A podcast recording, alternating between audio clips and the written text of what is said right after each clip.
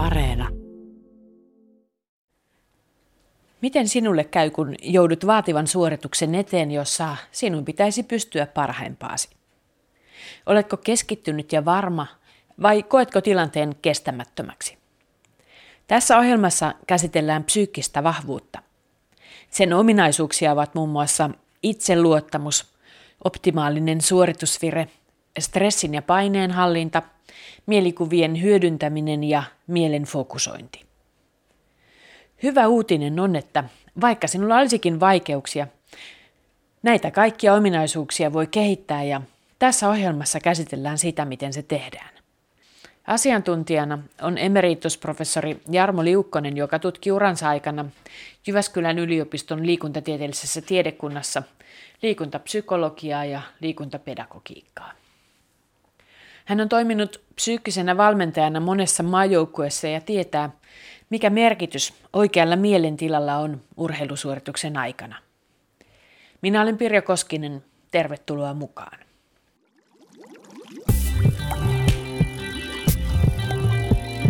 Tiede ykkönen. Mutta vaikka pääpaino on huippuurheilussa, samoja asioita vaaditaan missä tahansa huippusuorituksessa. Niinpä haastattelin ohjelmaan myös kahta erilaista huippumuusikkoa. Toinen heistä on Radion sinfoniaorkesterin ylikapellimestari Hannu Lintu. Mä luulen, että aika monet esiintyvät taiteilijat keskittyy konserttiin samalla tavalla kuin huippurheilijat keskittyy urheilusuoritukseen. Siinä pitää olla niin kuin, fyysisesti levännyt ja valmistautunut. Siinä pitää saada unta, siinä pitää saada ravintoa, siinä pitää saada nestettä ja toisaalta pitää, pitää niin pää pitää kasassa, että se se viikon tärkein hetki, jolloin se konsepti on edessä, että, että sulla on kaikki niin kuin selkeästi mm, hallinnassa ja kontrollissa ja että sä pystyt samanaikaisesti sitten myöskin sanattomasti kommunikoimaan näiden ihmisten kanssa, jotka siinä lavalla on. Valitettavasti koronaviruksen takia haastattelut piti tehdä etänä erilaisia tekniikoita käyttäen. Niinpä äänenlaatu ei ole niin hyvä kuin vieraat ja aihe ansaitsisivat. Mutta joka tapauksessa toinen ylivertainen muusikko on Lennikalle Taipale, The Voice of Finlandin musiikkituottaja ja laulajia säästävän bändin johtaja. Lennikalle Taipale aloitti pianonsoiton kolmevuotiaana, joten hänkin on ehtinyt soittaa jo melkein 40 vuotta. Rautaista osaamista vaaditaan erityisesti live-lähetyksissä. Onnistumisen tunteita tulee enemmän sitten, niin kuin tuossa just on verrattu huippuurheilijaan, niin se on ehkä ihan sama juttu, että sitten kun on, on tehnyt vuosia, vuosikymmeniä ja noin, niin sitten se oma semmoinen rutiinitaso kasvaa semmoiseksi, että vaikka tulee niin sanottu blackout ja vaikka pieni paniikkikohtaus soittamassa suorassa lähetyksessä ja sitten yhtäkkiä miettii, että nyt, nyt tavallaan niin kuin aivot menee johonkin moodiin, ettei niin kuin löydä, niin sitten mulla on kuitenkin olemassa ne rutiinikanavat ja semmoiset niin sähköiset harjoittelut niin kuin mielikuvaharjoitteluiden kautta, niin mä en tee sit sitä jotain helppoa virhettä, vaan mulla on niin kova se rutiini, mikä sitten suoristaa mun aivon sähkötyksiä siinä vaiheessa, kun on, tavallaan menee liskomuudille aivot, niin siltikin pystyy suorittaa hyvin. Liikuntapsykologiassa psyykkistä vahvuutta on selvitetty muun muassa urheilijoita tutkimalla. Olympiakisoissa ja muissa arvokilpailuissa on kyse sekä huippuun viritetyistä fyysisistä ominaisuuksista että henkisestä puolesta. Emeritusprofessori Jarmo Liukkonen on nähnyt pitkän uransa aikana, miten liikuntakasvatus ja valmennuskulttuuri ovat muuttuneet ja kuinka tämä heijastuu uusiin urheilijasukupolviin. Mutta ennen kuin menemme näihin asioihin tarkemmin, otetaan esimerkki mielen voimasta. Jarmo Liukkonen.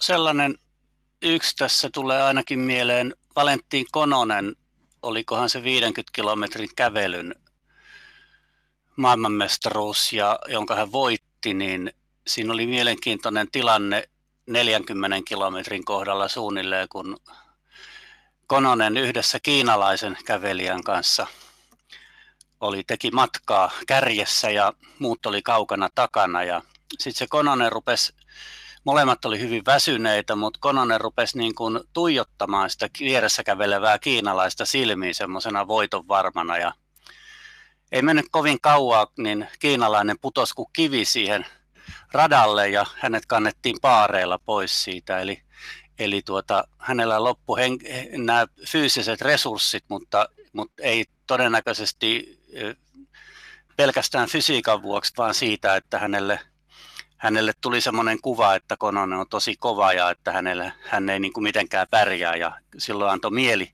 jotenkin periksen kilpailuun ja siihen putos vähän sama kuin tuo maaliviiva-ilmiö, että vähän ennen maaliviivaa yleensä ollaan vielä hyvissä voimissa, mutta heti maaliviiva ylitettyä, niin useimmat on sitten tilassa, jossa ei enää jaksa tehdä yhtään mitään. Jotkut menettää tajuntansa, jotkut pannaan tiputukseen.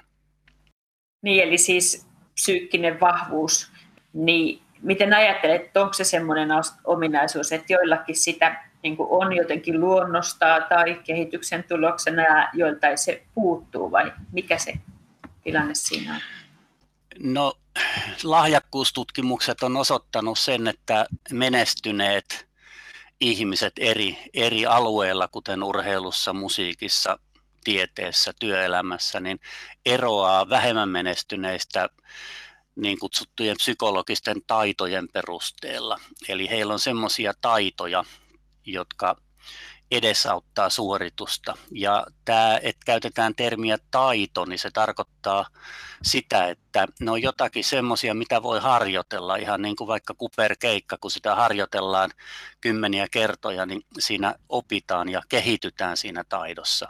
Että tämmöisiä keskeisiä taitoja, vaikkapa urheilussa, psykologisia taitoja on esimerkiksi keskittyminen, mielen fokusoiminen kuhun kulloinkin olennaisiin asioihin, rentoutuminen, mielikuviin eläytyminen, tavoitteen asettelu, stressitilanteiden hallinta, paineen sieto ja niin edelleen. Mutta onko se niin, että joillain nämä on niin jo valmiiksi tavallaan hyvällä tasolla ja sitten taas joidenkin pitää tehdä paljonkin työtä, että saa näitä taitoja parannettua?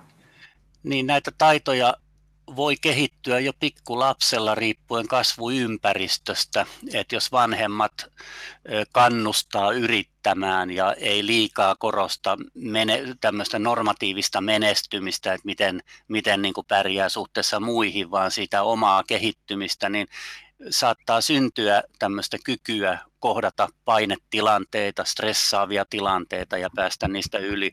Eli ne voi kehittyä matkan varrella ja sitten tietenkin siellä, jos urheilijoista puhutaan, niin siellä urheiluharjoittelun myötä valmentajalla on siinä iso rooli. Mutta sitten tapahtuu paljon valikoitumista, että e, riippuen näistä taidoista, niin sitten valikoidutaan tietyn tyyppisiin lajeihin.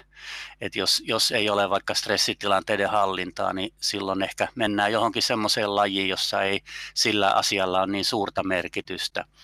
Ja toisaalta sieltä pudotaan pois sen takia, että ei ole näitä ominaisuuksia. Et jos ne katsotaan vain huippuurheilijoita, niin se on semmoinen, semmoisten tuota, kovapäisten selviytyjien porukkaa, josta aika moni on pudonnut pois sen takia, että sieltä puuttuu joitakin ensisijaisesti varmaan fyysisiä ominaisuuksia, mutta yhtä lailla myös psyykkisiä ominaisuuksia.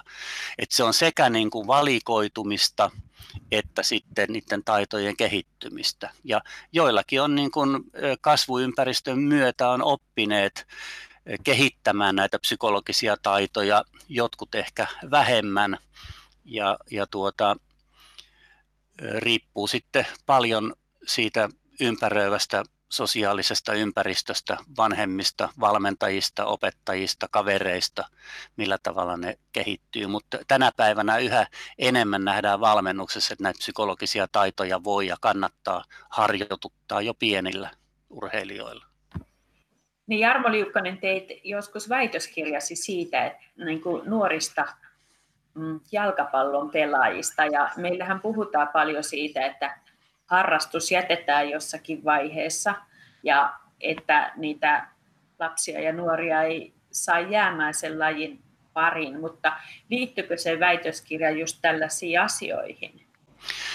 No mun väitöskirja tarkasteli vuodelta 1998. Siinä tarkasteltiin 14-vuotiaita jalkapalloa harrastavia poikia eri puolilla Suomea ja siinä oli lähes 600 osallistujaa siinä tutkimuksessa ja siinä toisaalta tutkittiin näiden poikien omaa tavoiteorientaatiota ja toisaalta sitä, miten he kokee sen valmentajan luoman motivaatioilmaston.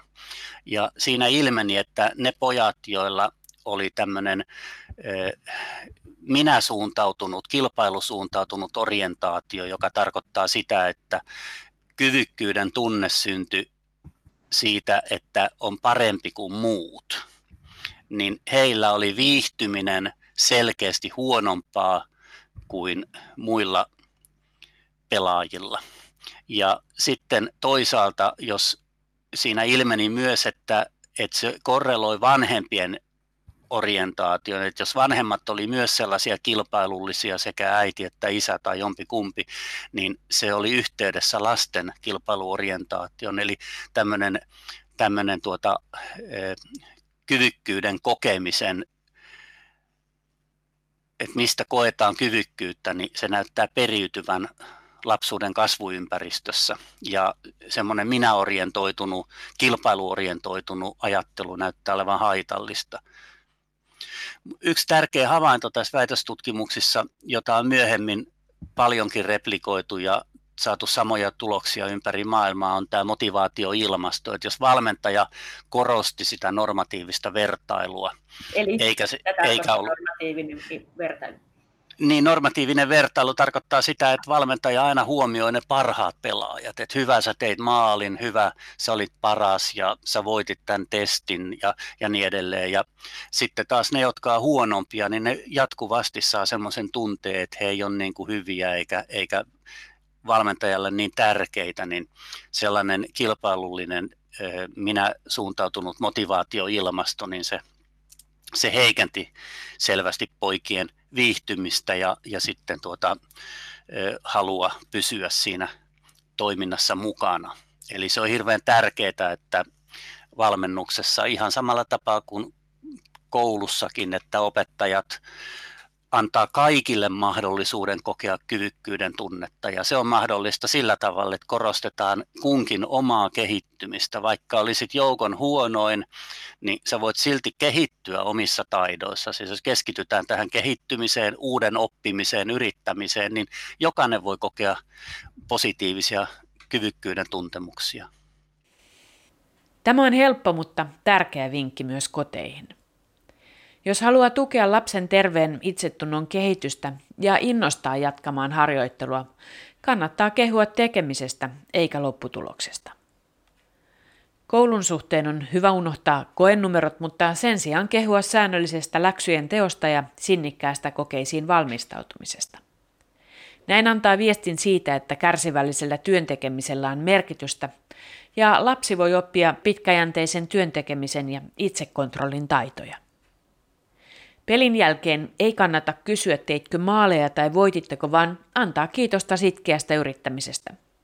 Voi myös kysyä, oliko pelaaminen kivaa. Jos tekeminen ei ole innostavaa, ei sitä jaksa jatkaa. Osalla harrastus on suorastaan intohimo ja se voi kantaa silloin jopa ammattiin asti. Näin kävi Lennikalle Taipaleelle. Intohimo soittamiseen mulla on ollut aina oikeastaan pienestä asti intohimo improvisaatioon. Mulla sovitukset vieläkin syntyy improvisaation kautta, että ne ei ole ikinä semmoisia kauhean välttämättä harkittuja, vaan ne tulee hetkessä, joka johtuu siitä, että mä oon improvisoinut koko elämäni. Ja tuntuu, että mä pystyn kertomaan tunteistani ja fiiliksistäni paremmin kuin puhumalla, kun mä soitan. Mä uskon, että mä pystyn, pystyn jotenkin kertomaan mun tunnetiloja soittamalla ja se on se kieli mulle muodostunut, kun mä oon pikkupojasta asti soitellut. Ei se, että mä oon pikkupojasta asti harjoitellut klassista musiikkia tai sellaista, vaan se, että mä oon improvisoinut ja löytänyt niitä omia väripaletteja ja värien yhdistelmiä koskettimilta. En mä tavallaan väitä, että ne kuulostaa taiteellisesti aina niin hyvältä, mutta niissä on aina kyllä mun oma tunne mukana ja se on ehkä se, mikä mustakin on tehnyt sitten tavallaan suositun. Yksi ensimmäisiä maajoukkueita, joissa olin aika paljon mukana, oli yhdistetyn, yhdistetyn hiidon maajoukkue.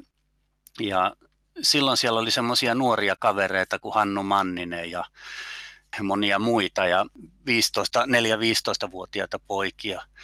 Ja silloin niin kun tuli semmoinen ajatus, että, tai rupesin niin kuin mielessäni tekemään ennusteita, että kenestä tulee menestyjä, niin kyllä ne ennusteet meni aika pahasti pieleen, että huomasin, että kaikkein olennaisinta siinä kuitenkin on se, että on innostunut siitä harjoittelusta, on motivoitunut siihen, jaksaa panostaa ja kehittää itseään ja, ja että siellä on mukavaa siellä harjoituksissa. Mä vaan muistan, että mä olisin lukenut semmoistakin, että vaikka alle 10-vuotiaiden lahjakkuudesta ei vielä pystynyt päättelemään, että ketkä sitten on aikuisena niitä hyviä Joo, ky- Joo, aina on esiintynyt semmoisia asiantuntijoita, jotka väittää, että he pystyy pystyy 10-vuotiaasta tai 15-vuotiaasta päättelemään, että kenestä tulee mestareita, mutta kyllä, kyllä nuo lahjakkuustutkimukset osoittaa sen, että se on äärimmäisen vaikeaa. Edes fyysisten testien perusteella ei juurikaan voida tehdä tämmöisiä menestymisennusteita ja kauan sitten on jo todettu, että nämä ikäkausikilpailut on haitallisia nuorten kehittymisen kannalta, että pidetään 12-vuotiaille Suomen mestaruuskilpailu ja se johtaa siihen, että ne harjoittelee sillä tavalla haitallisesti, että että tota, sitten se menestyminen myöhemmällä iällä ei enää ole mahdollista. Ja sitten on paljon tilastoja, jotka osoittaa, että ne, jotka on ollut Suomen mestareita, Suomen parhaita 12-vuotiaana, niin useimmat niistä ei enää ole 20-25-vuotiaana Suomen kärjessä. Ja päinvastoin ne, jotka aikuisena on kärjessä, niin ne on ollut sijoilla 10-20 suunnilleen siellä 12-14-vuotiaana. Voiko sitä psyykkistä vahvuutta mitata kvantitatiivisesti, määrällisesti? Sitä oikeaa suoritustunnetta, löytyykö siihen jotakin mittareita? No näitä psykologisia taitoja voidaan mitata ja mitataankin paljon, mutta sitten jos puhutaan siitä psyykkisestä vireystilasta, eli, eli se, että minkälainen vireystila pitää olla siinä huippusuorituksessa, niin siihen on olemassa kyllä paljon myös semmoisia tavallaan mittareita, eli me voidaan sitä jännitystilaa arvioida asteikkona että on, on hyvin rauhallinen ja toisessa ääripäässä hyvin jännittynyt ja etsi se oma optimaalinen jännitystaso, koska on, tutkimukset osoittaa erittäin selvästi sen, että tämä on yksilöllistä, tämä optimaalisen suorituskyvyn taso. Joku tarvit, jonkun tarvitsee olla jännittynyt, enemmän jännittynyt kuin muut, ja jonkun tarvitsee olla vähemmän jännittynyt ja jonkun siinä keskivälillä.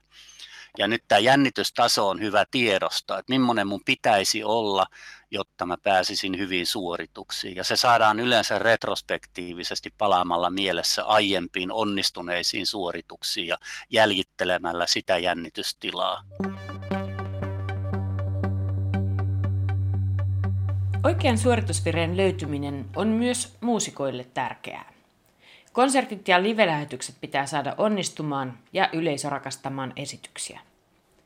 The Voice of Finlandin suorat lähetykset ovat bändin johtaja ja muusikkotuottaja Lennikalle Taipalelle se hetki, jossa onnistuminen mitataan kaikkein konkreettisemmalla tavalla, kuten myös Radion sinfoniaorkesterin johtaminen. No se tilanne on siis ihan äärimmäisen jännittävä.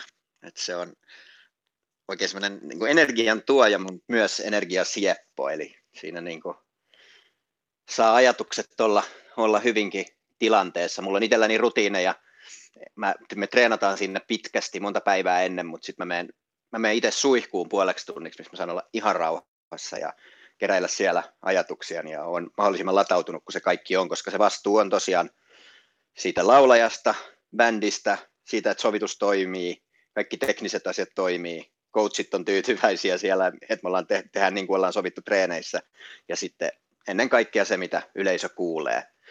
Niin näiden kaikkien asioiden summa on se, että mikä tekee tietysti kovat paineet, mutta se on myös parasta, mitä mä tiedän live-telkkarin teko, koska se ei, se ei anna varaa, varaa uudelleen ottoihin tai vastaaviin. Ylikapellimestari Hannu Lintu. Sehän on aika erikoinen tilanne olla siinä korokkeella, siinä on sata ihmistä ympärillä ja, ja kaikkien katseet on tavallaan niin kuin fokusoituneena just siihen sun, sun koroketta kohti, että se on, se on semmoinen paikka, jossa olen nähnyt kyllä monen, monen romahtavan. Siis, siis aika usein niin kun tapahtuu niin, että sanotaan, että orkesterin eteen tulee joku henkilö, joka ei ole siinä koskaan ollut. Niin mä näen aika usein, että se paine, mikä sieltä joukosta tulee, niin se, se aiheuttaa ihan jopa fyysisen pienenemisen, jos siihen ei ole valmistautunut. Et, et siinä, siinä täytyy, täytyy tavallaan niin olla varma itsestään siinä mielessä, että ei, ei, ei, niin kuin, ei, ei niin kuin pienene, ei, ei, ei halua, halua olla ikään kuin näkymätön, vaan että ehkä se on se karisma, ehkä se on se, ehkä se, on se niin kuin osaaminen, ehkä se on se itsevarmuus, joka sitten jollakin tavalla toimii vastavoimana sitä joukkovoimaa kohtaan. No se vaatii, suora lähetyskin vaatii tietysti, tietysti mielettömät hermot ja oikeastaan ne hermot tulee hyväksi vaan sillä, että on tehnyt paljon, on kantapään kautta joutunut, joutunut kokemaan, että tulee mokia ja on oppinut arvostaa sitä, että itse on, ei ole mikään robotti, vaan tulee tehtyä virheitä. Väline virheet voi olla niin kuin omalta osalta niin kuin ihan perustavaa laatuakin olevia, että on tehnyt semmoisen sovituksen, mikä ei toimi, tai sitten ihan perussoittovirhe, mutta sitten kun niitä on tehnyt tarpeeksi, niin ne, ne on kasvattanut sitä semmoista henkistä, henkistä rutiinia, ja sitten myös sitä rutiinia, miten esimerkiksi se live-päivä hoidetaan että meillä on treenejä siinä ja on kenraali, niin mä sanonkin bändille aina, että olkaa aivan miten haluatte omista someissa ne kaikki välit. Sitten mä kyllä varoitan teille aina, kun on biisi lähössä, että muuten voitte olla ihan miten huvittaa ja olkaa aivot narikassa, älkää miettikö mitään, että säästellään iltaa. Että totta kai kun me soitetaan siinä tilanteessa, me soitetaan treeneissäkin tosissaan, mutta muuten me heitellään omaa läppää siellä ja mä keittelen, mulla on kaffinkeitin tuossa tuossa keyboard-kioskissa ja keittelen pojille kahvia ja tytöille ja nautitaan elämästä ja sitten kun on se itse tilanne, niin kasataan kaikki siihen suoraan lähetykseen ja sitten vedetään niin tosissaan kuin ikinä, niin silleen tulee paras. Mutta se vaatii kovaa, kovaa hermoa ja tietysti isoa porukkaa, mitä siinä tavallaan johtaa tietyllä lailla, niin siinä pitää monia ajaa asioita ja keskittyy myös, jos mietin itseäni, niin myös soittamiseen ja johtamiseen ja siihen kokonaisuuden hallintaan yhtä aikaa, mutta se on kaikki tullut kokemuksen kokemuksen kautta tässä parinkymmenen vuoden ajan, mitä mäkin olen telkkaria tehnyt, plus siihen tietysti kaikki muut keikat.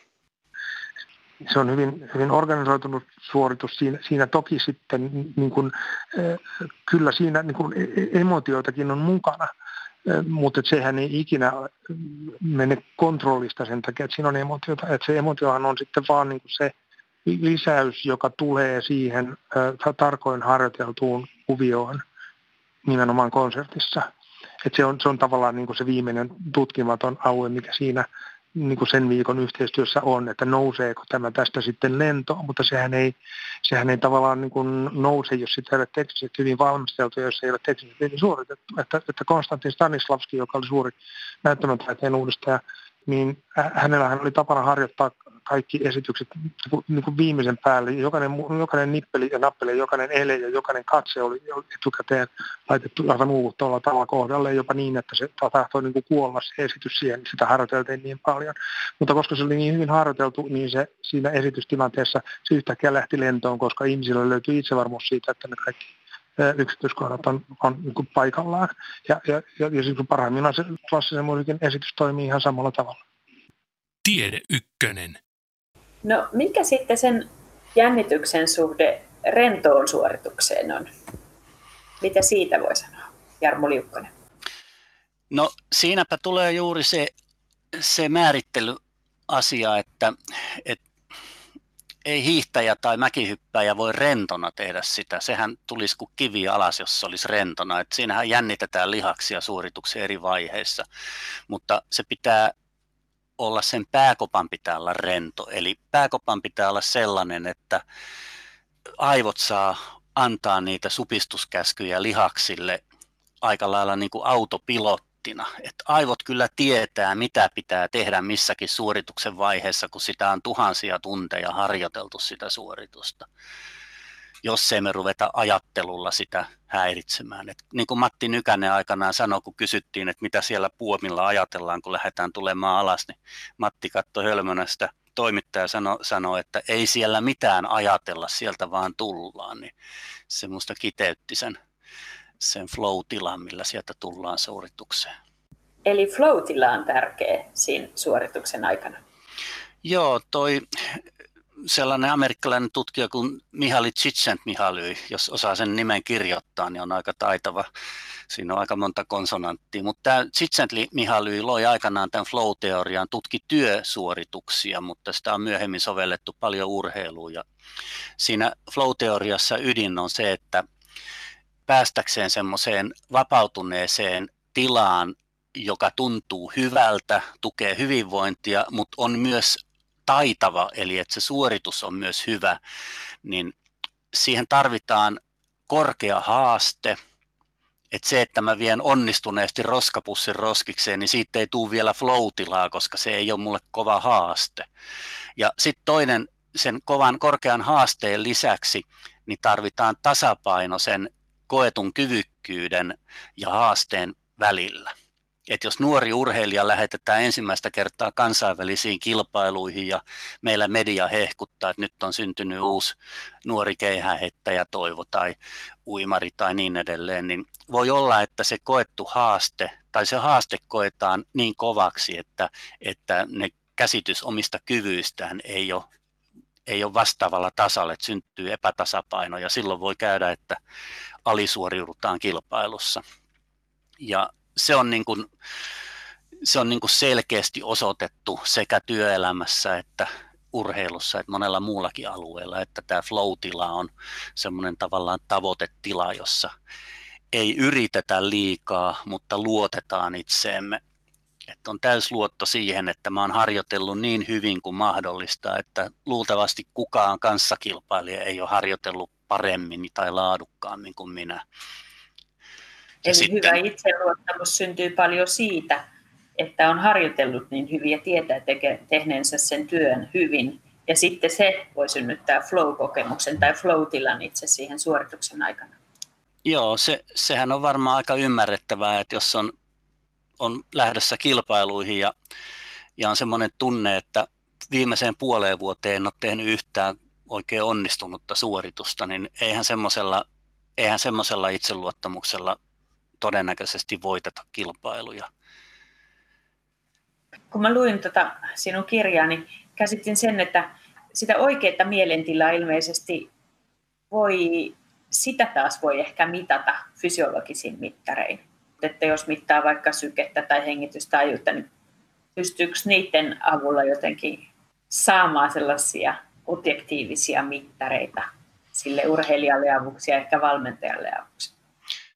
No kyllä tämmöisiä mittauksia paljon on tehty, mutta mun ymmärtääkseni niille ei ole kovin suurta merkitystä, että Kilpa- ja huippurheilun tutkimuskeskuksessa Niilo Konttinen psykologi teki jo kauan sitten väitöskirja, jossa tutki ampujien aivosähkökäyriä ammuntasuorituksissa ja hän niin kuin pystyi osoittamaan, että, että tuota sillä ö, mielen tilalla tai kognitiivisen jännityksen eli tämmöisen kilpailu, kilpailujännityksen tilalla, niin se, se voidaan nähdä aivojen sähköisen toiminnan muutoksina ja että sieltä voidaan jäljitellä tätä samaa, mutta paljon helpompi on jäljitellä näitä tunteita, koska ei tarvita mittareita, ne ei maksa mitään tämmöiset mielialamittaukset ja, ja tota, ne näyttää olevan ihan yhtä luotettavia kuin fysiologisetkin mittaukset. Tässä tullaan juuri siihen samaan ilmiöön, mitä alussa puhuttiin, että mieli ja keho on yhteydessä ja totta kai jos jollakin on, on mittalaitteita ja on paljon varaa panna rahaa mittauksiin ja mittaamiseen ja mitta, mittamenetelmiin, niin voihan, voihan sitä kehoa mitata monilla eri tavoilla, mutta jos me saadaan se sama asia mittaamalla ihan ilmaiseksi käyttämällä tämmöisiä mieliala- tai jännitystason mittareita, niin, niin, niin musta, musta se on niin kuin vähintäänkin vaihtoehtoinen, joskus parempikin vaihtoehto. Siihen liittyy semmoinenkin juttu, meillä oli kerran semmoinen tutkimus, jossa oli ampumahiihtomaajoukkue, sitten siinä oli naisten hiihtomaajoukkue ja sitten oli yhdistetty maajoukkue ja me mitattiin näiden korkean paikan leireillä, eli siihen aikaan oli tämmöisiä esimerkiksi Vuokati urheiluopistossa ja Jyväskylässä tuolla Rantasifi hotellissa oli semmoisia huoneita, joissa oli säädelty sitä hapen osapainetta. Eli tavallaan niin kuin luotu keinotekoisesti sinne huoneeseen, jossa he nukkuvat, niin semmoiset korkean yli kaksi kilometriä, kaksi puoli kilometriä korkean vuoriston olosuhteet, joissa on siis happea vähemmän kuin, kuin lähellä merenpintaa. Ja tuota, se on aika kuluttavaa elimistölle sellainen harjoittelu. Ja sitten me mitattiin näitä sekä fysiologisia mittauksia, muun muassa sykevariaatiota, joka kertoo hermoston toiminnasta, ja sitten tämmöisiä glutamiineja, jotka kertoo siitä, että e, miten elimistö kykenee vastustamaan bakteereja ja viruksia, jotka elimistössä jyllää, eli tämmöistä vastustuskykyä. Ja sitten me mitattiin näitä mielialoja, niin ilmeni, että että niillä oli sellainen korrelaatio, että molemmissa tapahtuu muutoksia sekä mielialoissa että näissä muutoksissa, mutta nämä mielialamuutokset tapahtuu aikaisemmin, kun, kun pystyttiin mittaamaan näitä fysiologisia muutoksia. Eli tavallaan se, että mielialat alkoi muuttua epäsuotuisaan suuntaan, niin se ennakoi sitä, että elimistössäkin alkaa tapahtua muutoksia. Ja tämä oli mielenkiintoista, että nämä mielialat muutokset tapahtu aikaisemmin. Et sitten kun pystyttiin mittaamaan, että glutamiinitasot oli alentunut tai, tai tota, parasympaattinen hermosto oli, oli sit sen aktivaatio oli vähentynyt, niin silloin se tila oli jo päässyt aika pitkälle. Uskaltaako sen tulkita niin, että mielialan laskulla on tärkeä niin viesti meille? Nimenomaan pitäisi tehdä näin, että jos aamulla urheilija herää ja on semmoinen olo, että nyt ei ole kaikki kunnossa, niin, niin tota, ensin tietenkin pitää miettiä, että onko tulossa kipeäksi, onko vilustunut tai muuta, mutta jos ei, niin se voi kertoa siitä, että on yliharjoittelutilassa, eli elimistö on ollut liian kovilla, tai voi se mielikin olla liian kovilla, jos on paineita, tai, tai tota, ei ole ei ole riittävän mukava se harjoitteluympäristö, mutta et, et on niin kuin elimistö on nyt mieli tai keho tai molemmat on kuormittuneessa tilassa ja silloin kannattaa miettiä, että, että pitäisikö vähän keventää harjoittelua tai jättää vaikka se harjoitus kokonaan väliin. Et jos tämmöinen tila on useita päiviä, niin se, se voi mennä niin pahaksi, että siinä voi mennä monta viikkoa tai kuukausi, kuukausharjoittelua pieleen. Eli jos puhutaan itse luottamuksesta, niin ehkä yksi sen osa-alue on itse tuntemus, että tuntisi sen oman kehonsa ja tuntisi oman mielensä ja ne merkit ja viestit, mitä sieltä tulee. Se on erittäin tärkeää jo mahdollisimman varhain lähteä tätä itsetuntemusta kehittämään. Et eihän kukaan ulkopuolinen voi tietää, miltä minun sisälläni tuntuu. Ja jos, jos otetaan näitä kuuluisia menestyneet urheilijoita, tulee mieleen Mika Myllylä, edesmennyt hiihtä, hiihtäjälegenda meillä, niin, niin hän juoksi tuolla suolla suojuoksua ja teki huimia vaativia fyysisiä harjoituksia, niin hän sanoo tai paljon kertoo siitä, että hän aina miettii sen fiiliksen ennen kuin lähtee harjoitukseen ja hän antaa itselleen vapauden muuttaa sitä harjoitusta, keventää sitä tai jättää se kokonaan se harjoitus pois, jos fiilis ei ole riittävä, koska hän haluaa välttää sitä, että harjoitusten jälkeen tulee tunne, että ei tämä nyt oikein sujunut. Ja Niinpä. tämä näyttää olevan menestyneiden urheilijoiden yksi tämmöinen tunnuspiirre, että, että luottaa. Ja se näkyy myös siinä, että mitä korkeammalla tasolla ollaan, niin sen vähemmän sillä valmentajalla on semmoista aktiivista ohjaamisroolia. Että valmentaja on enemmänkin tavallaan konsulttia. Voi olla useita konsultteja, voi olla joku, joka neuvoo ravintoasioissa, voi olla fyysinen valmentaja, voi olla henkinen valmentaja ja niin edelleen. Että urheilija huipputasolla niin itse vetää sitä omaa junaansa, mutta hyödyntää siinä muita.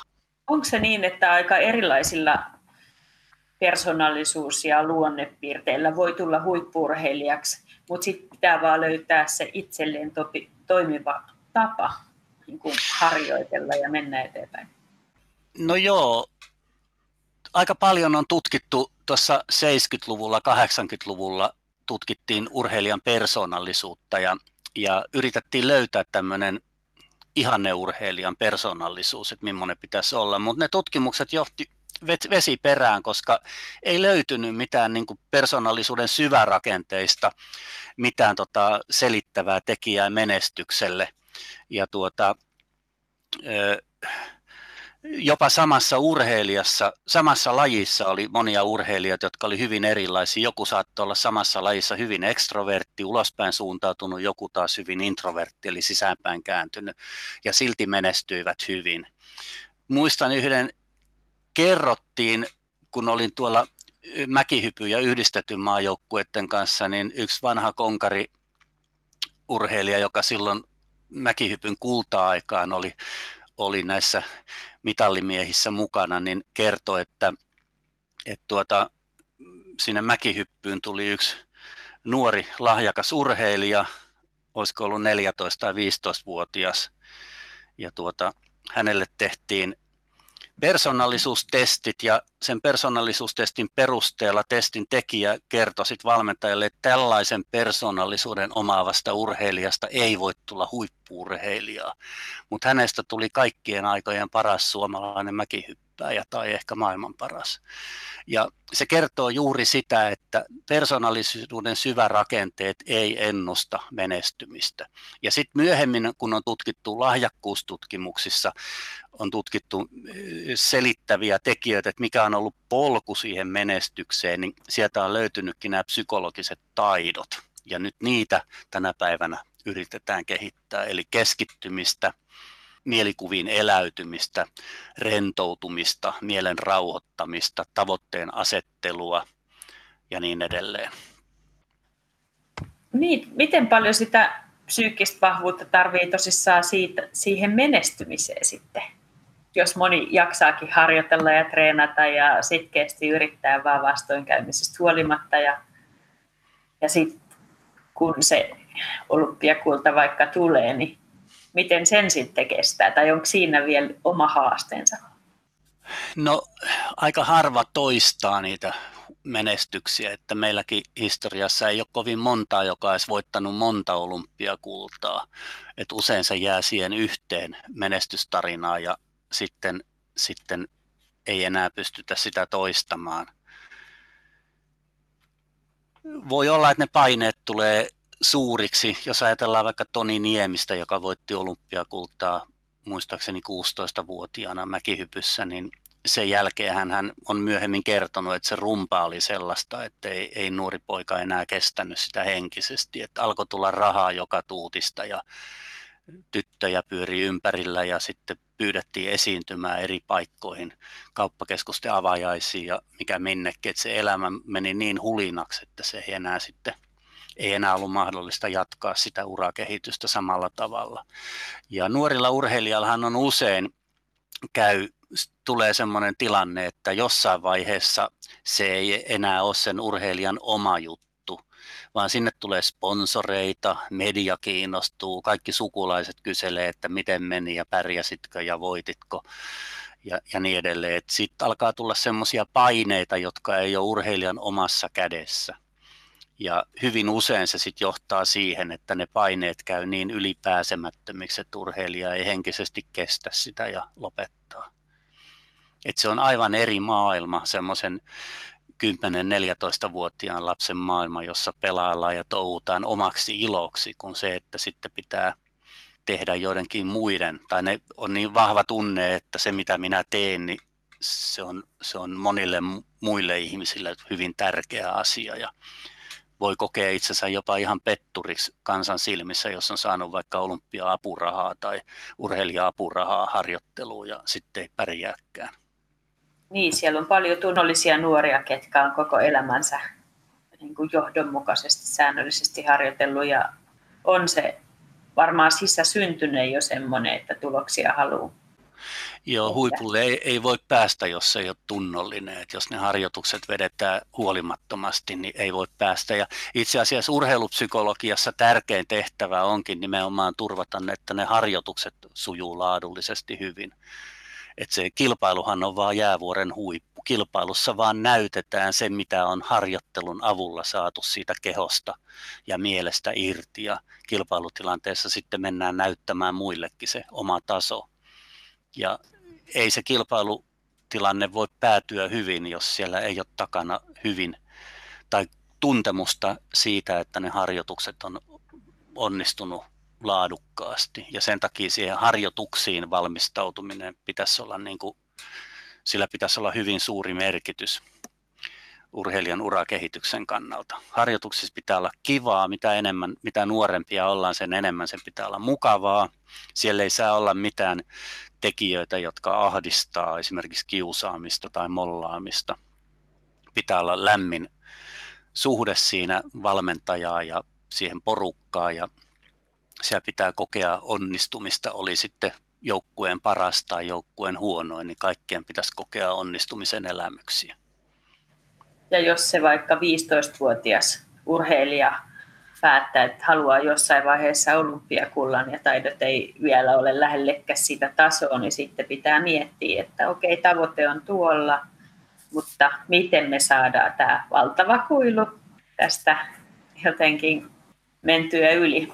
No joo, siitä se itseluottamus pitkälti rakentuu, että meillä on se visio tai missio, mitä halutaan, vaikkapa olympiakulta 10 tai 15 vuoden kuluttua. Ja sitten meillä on siinä ne tavoitteet ja välitavoitteet. Sitten me koko aika hahmotetaan, mikä on se gappi, se kuilu sen, sen, til, et sen välillä, millainen mä olen nyt eri ominaisuuksien osalta ja millainen mun pitäisi olla sitten siellä huipulla. Ja sitten pitää olla uskottava polku lähteä sitä kuilua kaventamaan. Eli, eli pitää olla uskottava ajatus mielessä, että tekemällä tämmöisiä treenejä tällaisella systeemillä, kun tämä valmentajan kanssa on yhdessä suunniteltu, niin mulla on mahdollisuus päästä joskus näihin kaukana hämöttäviin tavoitteisiin. Ja sellainen toiminta voi sitten parhaimmillaan johtaa siihen, että niitä tavoitteita saavutetaan. Mutta kun me ei voida hallita elämää, niin voi sattua kaikenlaista. Että siinä pitää olla myöskin joustavuutta ja pitäisi olla niin, että mikään asia elämässä ei ole liian tärkeä. Että sanonta, että ei saa olla kaikki munat yhdessä korissa. Että jos se kori menee rikki ja sulla ei ole mitään muuta elämässä kuin se mäkihyppy, niin silloin voida, voi olla ymmärrettävää, että ihminen voi olla vähän hakosella. Tässä ohjelmassa on käsitelty psyykkisistä taidoista nyt motivaation, oikean vireystilan keskittyneisyyden ja itseluottamuksen merkitystä vaativan suorituksen onnistumisessa. Yksi tärkeä emeritusprofessori Jarmo Liukkosen listaama tekijä puuttuu vielä, ja se on mielikuvien hyödyntäminen. Mielikuvilla on kaksi tärkeää tehtävää. Sekä oikean tunnetilaan pääseminen että taitojen harjoittelu. Mielikuva harjoittelua voi tehdä silloinkin, kun on loukkaantunut tai ei muusta syystä pääse treenaamaan. Lennikalle Taipaleelle pienonsoitto ilman pienoa on hyvin keskeinen metodi. Tuommoisia mulla on käynyt paljon nyt sanotaan viimeisen viiden vuoden aikana, että tavallaan yhtäkkiä tulee semmoinen, että alkaa tärisee paikat ja rupeaa jännittää. Ja ennen olisi mennyt tavallaan kipsiin, mutta nyt pystyykin, pystyykin niin kuin sen asian selvittää, joka johtuu siitä, että mä mielikuva harjoittelen tosi paljon. Mä mietin niin kuin sähkötykset myös sormiin valmiiksi ja mun treenaaminen enemmän on mielessä kuin pianon ääressä. Et mä pystyn niin kuin nopeita niin kuin tilutuksia, missä tosi nopeasti soitetaan pianolla, niin mä harjoittelen ne valmiiksi päässäni, ne, niin kuin, miten mun sormet sähköttää aivoista ja sitten ne meneekin. Mulla on sellainen oma metodi, millä mä harjoittelen. Ja tiedostaa sen epäonnistumisen ja sitten tiedostaa, miten siitä pääsee myös pois ja sitten ää, tiedostaa, tiedostaa sen onnistumisen tunteet, että ottaa, tavallaan peilaa niitä molempia, niin se on, se on hyvä juttu mielikuvaharjoittelu on tärkeä, mutta se ei voi sentään kuitenkaan paikata se, sitä ihan fyysistä harjoittelua. Ei, se riippuu vähän lajista, että jos on maratonjuoksija, niin ei se mielikuvaharjoittelu kehitä sitä hapenottokykyä, mutta jos on taitolajien harrastaja, otetaan vaikka mäkihyppy, niin aika paljon voi mielikuvien avulla kompensoida sitä harjoittelumahdollisuuksien puutetta. Ja niinhän tehdäänkin, jos urheilija on vaikka vammautunut, niin hän pystyy mielikuvissaan tekemään sitä. Nyt kun mieli on meidän kehon representaatio, eli mieli tuottaa samoja vasteita kuin keho silloin, kun me oikeasti tehdään jotakin suoritusta. Et jos mä kuvittelen koripallon vapaa heittoja mielessäni, niin, mulla aktivoituu samat hermojärjestelmä ja aivojen osa-alueet kuin silloin, kun mä oikeasti heitän niitä heittoja. Ja sillä tavalla tämä mielikuvissa se liikkeen suorittaminen tukee sen automatisaation kehittymistä ja ylläpitämistä. Mielikuvien avulla me voidaan aktivoida niitä kriittisiä osia meidän aivoissamme, jotka määrää sitä suoritusta ihan samalla tavalla kuin oikeassakin suorituksessa. No entä sitten vaikka, vaikka ylioppilaskokeiden tai pääsykokeiden aikana, niin voiko mielikuvia hyödyntää sit kesken sen suorituksen tai yhdistää siihen suoritukseen sitä mielikuvatyöskentelyä? Mä oon itse tehnyt, kun mulla on opiskelijoita tenttitilanteessa, niin mä oon yrittänyt ohjeistaa niitä, että ennen kuin avaat sen tenttikuoren, missä on kysymykset, niin rauhoita hetki mieltäsi, hae jotakin mukavia, turvallisia, rauhoittavia asioita mielikuvissa, ehkä minuutin ajan, kaksi minuuttia.